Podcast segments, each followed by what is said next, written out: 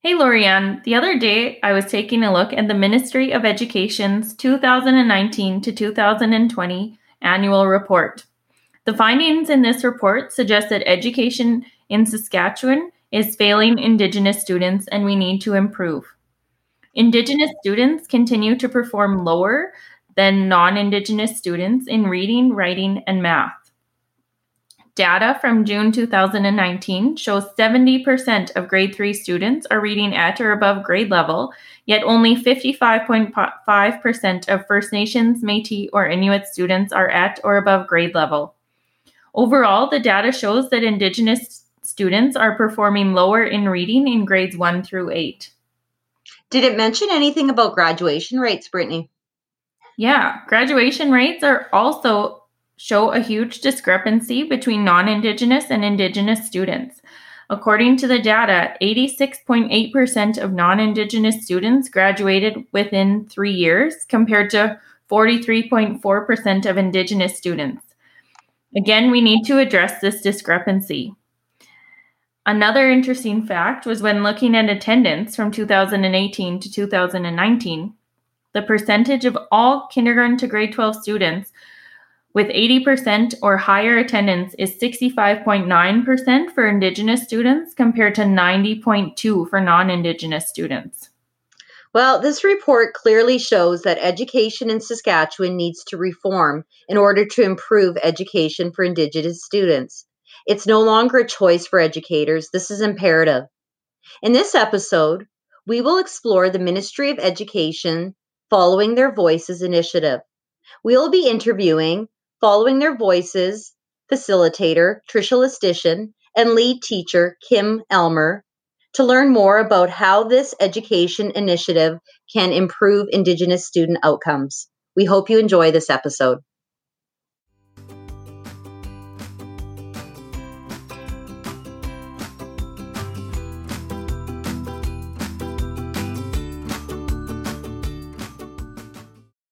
Welcome to episode three of our fo- our podcast. Today we're talking about following their voices.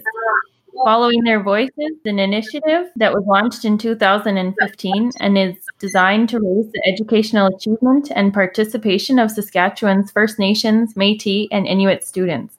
We are joined at the teacher table with two local educators who are involved in this initiative, Trisha and Kim. Hi, Trisha and Kim.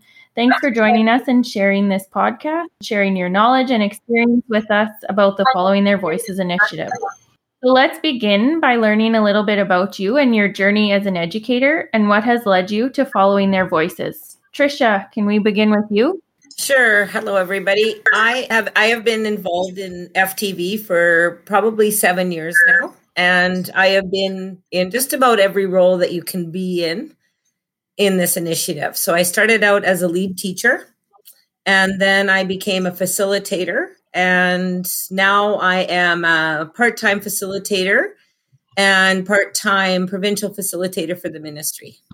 I started when I started FTV, it was actually life changing because it affected every part of my world. It affected not only my classroom environment and not only my teaching strategies, but it also changed me as a mom and as a wife and as a friend. So it is extremely a comprehensive changing and it, and it's a beautiful, beautiful initiative.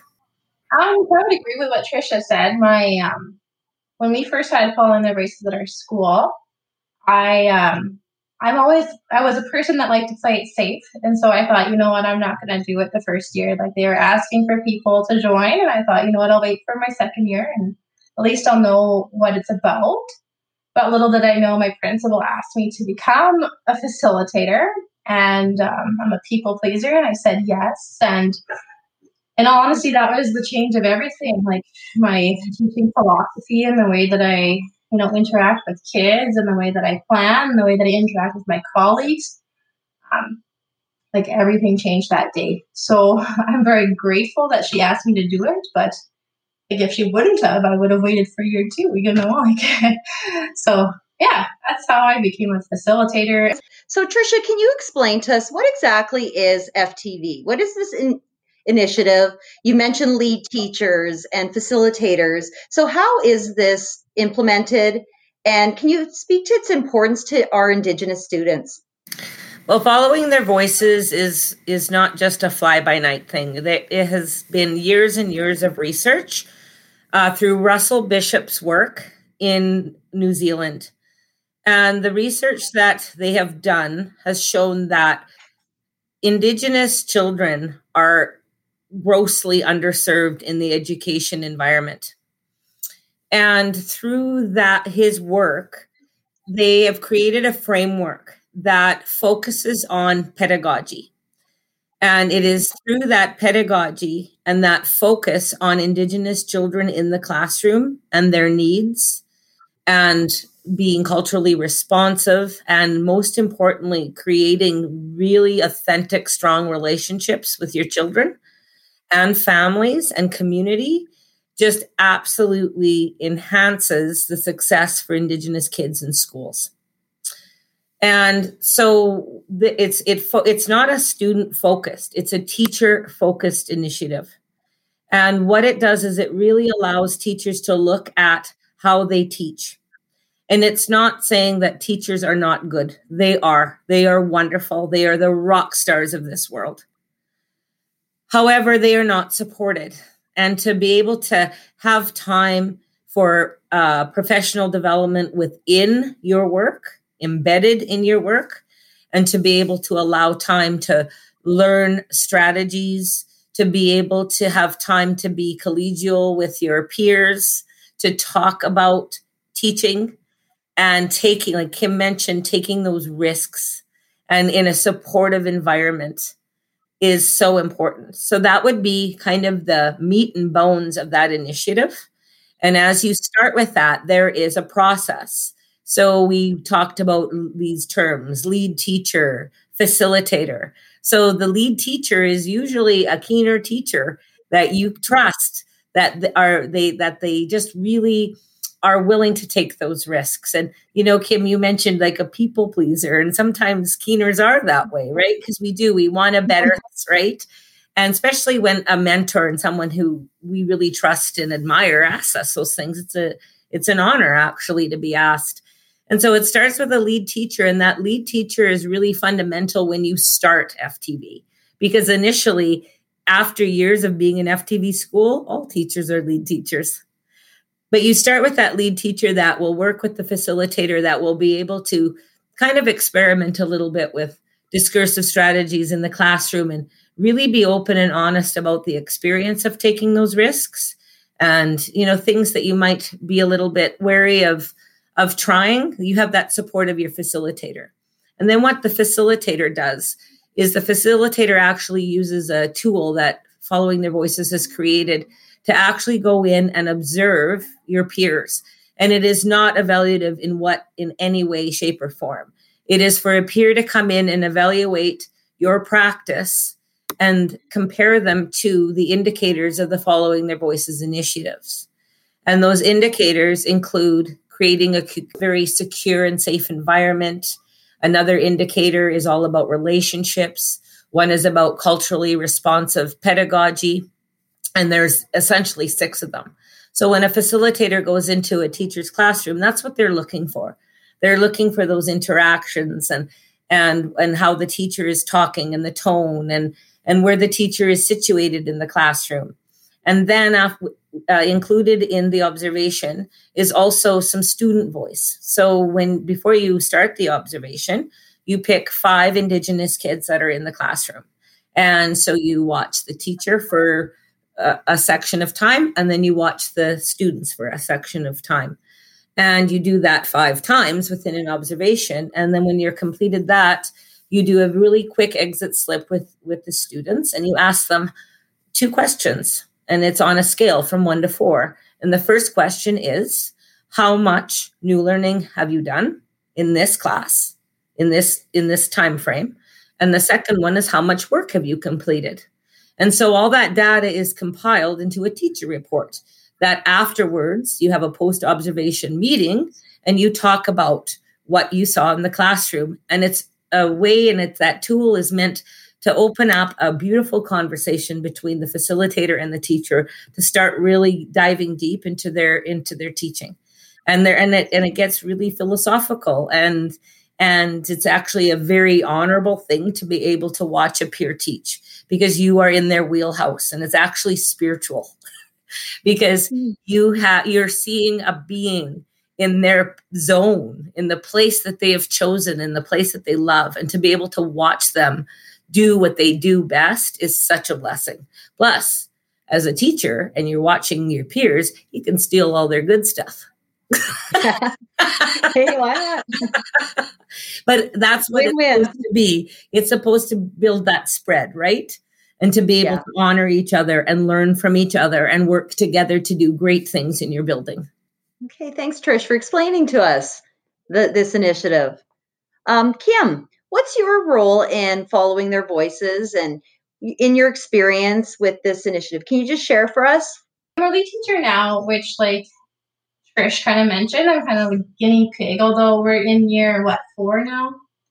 Mm-hmm. I would say all all of those first year teachers that started at the beginning are really lead teachers.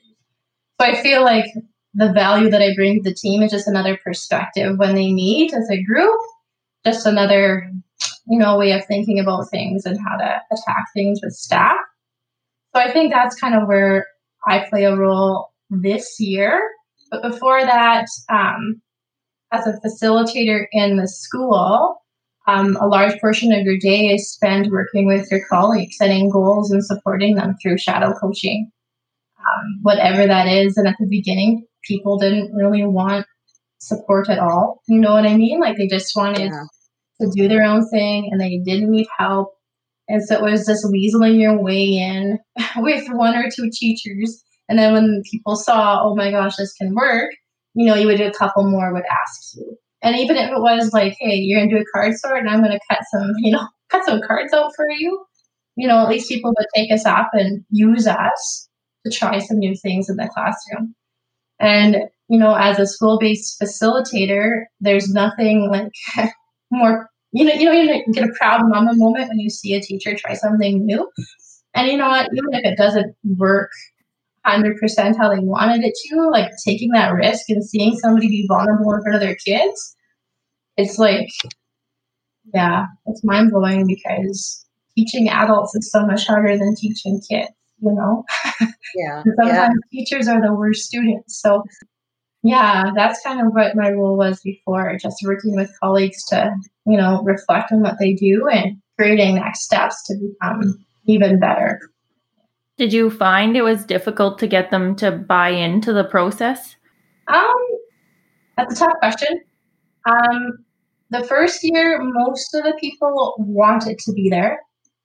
And so what helped is once they saw that they could get something out of it, um, it helped, right? So like we have these weekly huddles. At the beginning, they were kind of just going through the motions of like we'd meet for 15 minutes and we'd pose them a question or, you know, ask them about something they tried in the classroom and they would just kind of go around the circle and say their piece just as lip service to be there. But after, you know, they get comfortable with each other and they would share and, um, oh, you use this strategy in your room and you use it this way and I could use it this way once they saw the value in their own teaching, then the buy in happened a little bit more. However, if you don't see that it's going to be useful and you don't allow yourself to see it, it's hard to make anybody buy it. I don't know. What was your experience, Trish? Yeah. And I think the, the biggest thing is so when you are starting any kind of reform in your building or in your systems, is that you have to remember to lay the groundwork for it. And I've and I've uh, I'm involved in 15 schools in this province with FTV, and everyone has a very unique story. And a common theme is is schools that really struggle with, like you say, the buy-in with the staff. It has a lot to do with how it the foundation was laid for FTV, and so I'm doing some work with you know sustainability and interviewing um, some stakeholders and you know that's just a common thing that's that's said that that it has to be done and not in a tokenistic manner so laying the groundwork means to really be looking at teachers' um, worldview and their understanding of anti racist and anti oppressive practices and where they sit in that. And I've, uh, come across this quote and I actually absolutely love it. And it kind of hit me upside the head with a two by four. And it says, It is one thing to be not a racist, but it's totally another thing to be anti racist. So, mm-hmm. you know, and having those practices. And so, not just doing that groundwork with like doing the blanket exercise, which a lot of schools like to do. And that is a very powerful exercise. But if there isn't any, you know, education before that or after, then it's a tokenistic thing. And and it's a very powerful practice, that blanket exercise from KAIROS, but it can anger people. Like you just don't like you really have to be careful because you're dealing with something very very touchy. And like we have so much racism in our systems and we need to address it. And so like that is the biggest thing in my opinion to sustain and to make ftv you know really work is to be able to have those relationships and have those conversations before you start this initiative because the biggest thing is is FTV is so important because 42% of Indigenous kids in this province aren't graduating, and 98% of non Indigenous kids are. So there's something not working. And so, yeah. you know, so we have to have those conversations and we have to know, you know, it's not that, you know, there's a lot of in, non Indigenous teachers. That's a reality. And the thing is, is no, they're not supposed to be teaching culture. If it's not your culture, you don't teach it. But teachers must, they have the utmost responsibility to know the histories of the students that they're teaching. So that is, you know, very important. So when I feel that if you have that idea and you bring the staff with you on this journey to starting up FTV, I think you wouldn't have a lot of those problems because teachers come with a lot of baggage too. They're human beings. And, you know, we don't know everybody's experiences with, you know, different administrations or different, you know, schools they've been at. We don't know their story either. So, using that narrative and talking about this and really having a common why before you even begin the work is so important instead of just, this is what we're doing. So, yeah. Yeah. Yeah. Absolutely. So, Following Their Voices was designed to raise the educational achievement and participation of Indigenous students in Saskatchewan. So, I'm just kind of throwing this out to both of you. What are some positive outcomes that you've witnessed because of this initiative? Is it, is it making a difference? Is it raising the achievement of our Indigenous students? Uh, yes, it definitely is. Like the data is there that, you know, it's, it was at Westmore and, you know, we went from you know, graduating 13 kids to 60 kids, you know, within four or five years, right? So, you know, the data is there. However, there is two kind of data sources, and there's the three-year plan, you know, from grade 10 to 12, and then there's also a different data source from kids that need that five years to graduate. So it depends on which one you look at.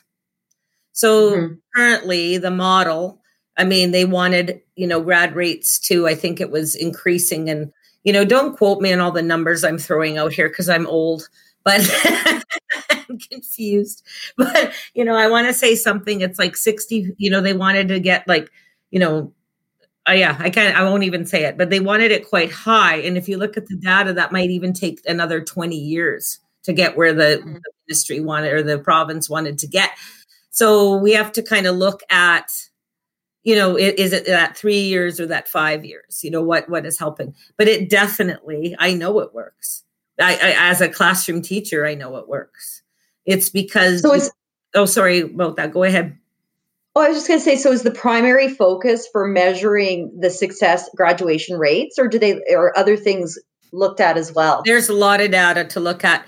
Primarily, you would use your student first data, and of course, your your grad attainment data of the schools and you have and it's and it's you disaggregate the data you make sure that you know you're looking at non-indigenous as well as indigenous uh, you can look at uh, you know grade nines to 12s. You can, you know, there's so many different pieces of data. If a, a FTV school is in a in an elementary school, you know, their data isn't going to be grad rates. It's going to be uh, literacy and numeracy rates.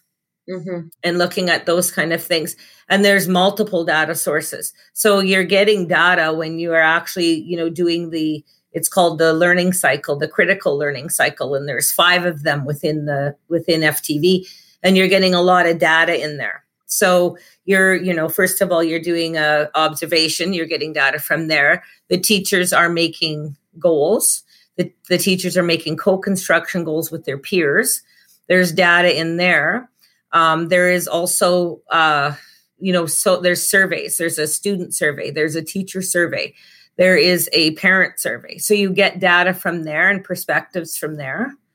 And also, what's really exciting is um, like you know, we really want teachers to be taking data within their own class.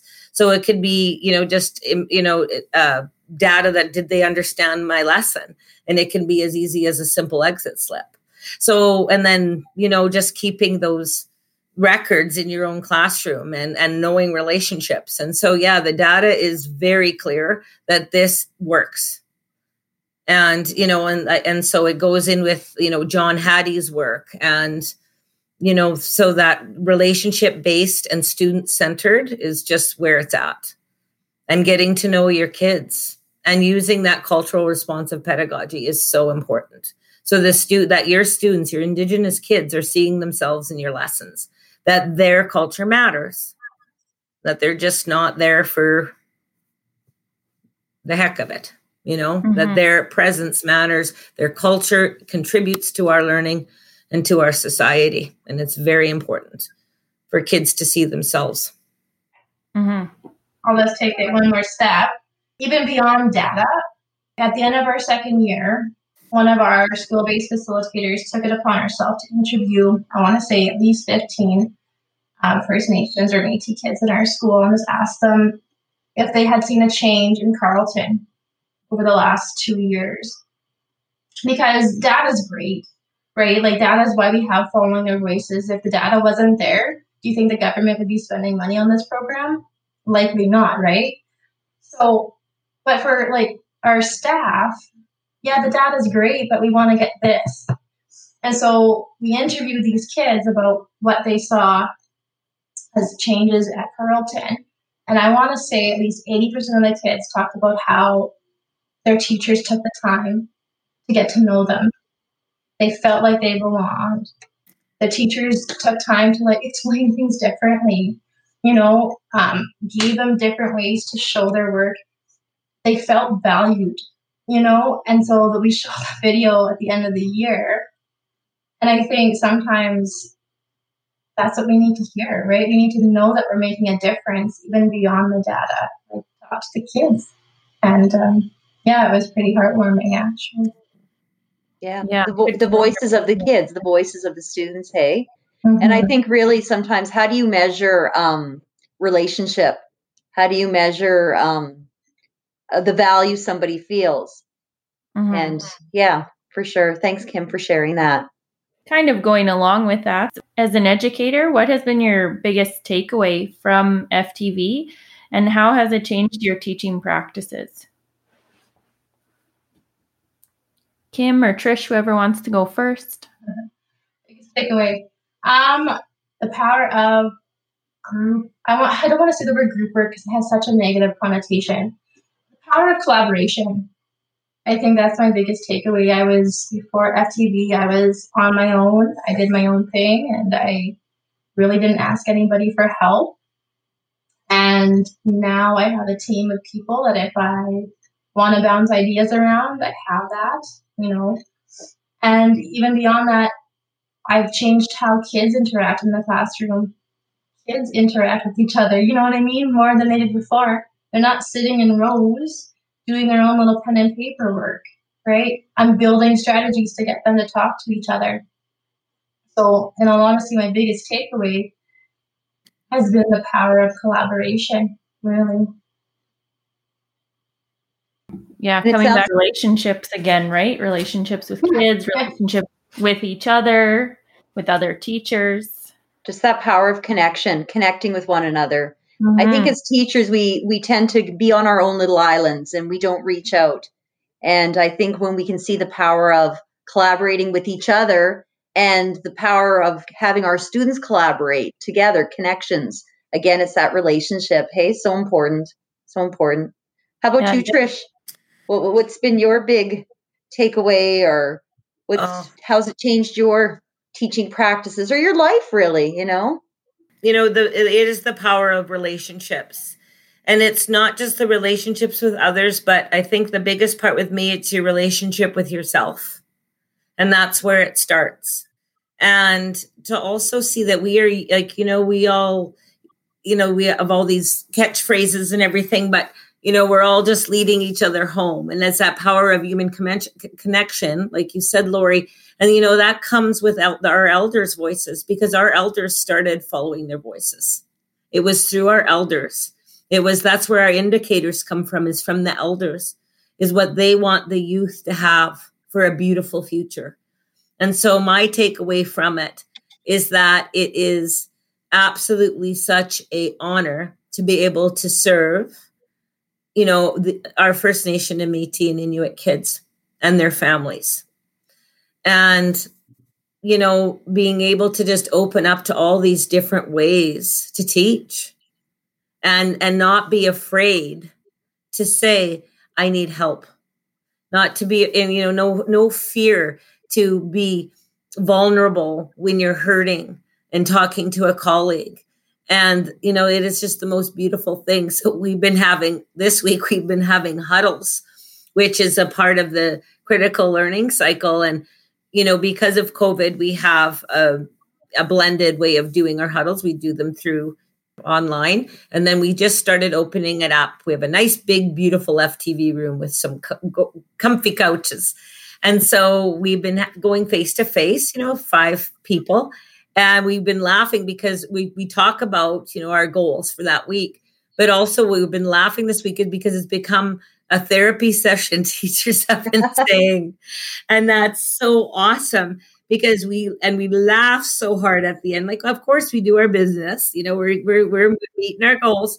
We're doing what we're supposed to. We're doing the work we're doing, but we end up laughing and laughing until we're crying sometimes. and it's like every day there's a teacher that leaves. I needed this so much, and so it's like you know, guys, get off your islands. Let's be in this together. And mm-hmm. because it isn't easy, teaching is not easy and it's you know so my big takeaway too there's just so much like it's just it's just not just one thing it's everything it's it's about you know being a human being and also being a teacher. Because i think those two things were always separated. And i don't know where we got that narrative from.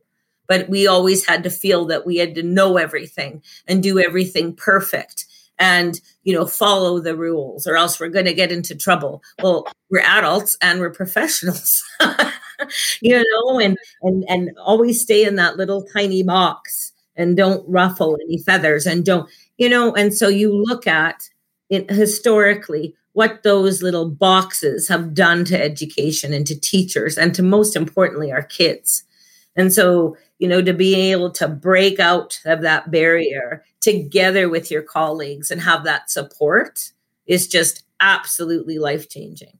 Like teaching is the bomb. And yes, it is stress. It is, yes, especially through this COVID and all these yeah. things being thrown at you. But having your colleagues have your back to listen to you, to support you, it is just absolutely amazing. And teachers for so long have all they know what they we know what we do wrong. And i you've probably heard me say this a thousand times but we can stay awake at night knowing what we do wrong. But we don't always get told what we're doing right and and be coached to keep doing things right and being mm-hmm. celebrated. And that is the biggest thing with this too is to like you know get rid of that public perception of what a teacher is. They're beautiful human beings. And open keep those doors open. Co-teach you know plan together. Take those risks. So much. It's so big and it's just so beautiful. And some people have told me oh you're drinking the kool-aid eh? And i'm like it's not kool-aid. It's milk because milk is nourishing. so if there's, you know, we may have teachers listening to the podcast who are interested in following their voices. Maybe their school isn't um, part of this initiative. So if a school is interested in getting involved in FTV, how can they get more information? Well, FTV has a website that, you know, it's following their voices. So there is a public domain that you can look at some of the information and, you know, the genesis of FTV. Um, but also like, you know, reach out to schools that you know that are following their voices school and have some conversations with those teachers. And there is teacher teachers in the division, like you uh, mentioned, Taryn. Like, look at the work that she's doing in her school, and you know, because you don't have to be an FTV school to start these practices and start opening up your classrooms and, eh, you know, and starting to open up those dialogues with your peers and using each other as support. And I'm sure this is going on, you know, but I mean, yeah, I, that's what I would suggest is to, you know, reach out to the FTV schools and talk about them. And do you know how many are in Saskatchewan right now? I want to say there's 53 and I wish, uh, yes, and I, and, but don't, like I said, anything numbers don't quote. there is lots, and there's also another call coming out for schools in the next two months. And so that's going to be coming out. And, you know, so there's a, you know, a process and kind of like a, a meeting that, you know, administrators would go to to see if that fits for them. And, and there is an onboarding process before you even become a FTV school if you want if you really wanted to know what ftv is all about re i'm gonna i'm gonna plug a book here but it's uh, Russ, russell bishop's uh, teaching to the northeast. And that is ftv the whole kit and caboodle. And it's a beautiful book. And so basically it's like there's four quadrants of teachers.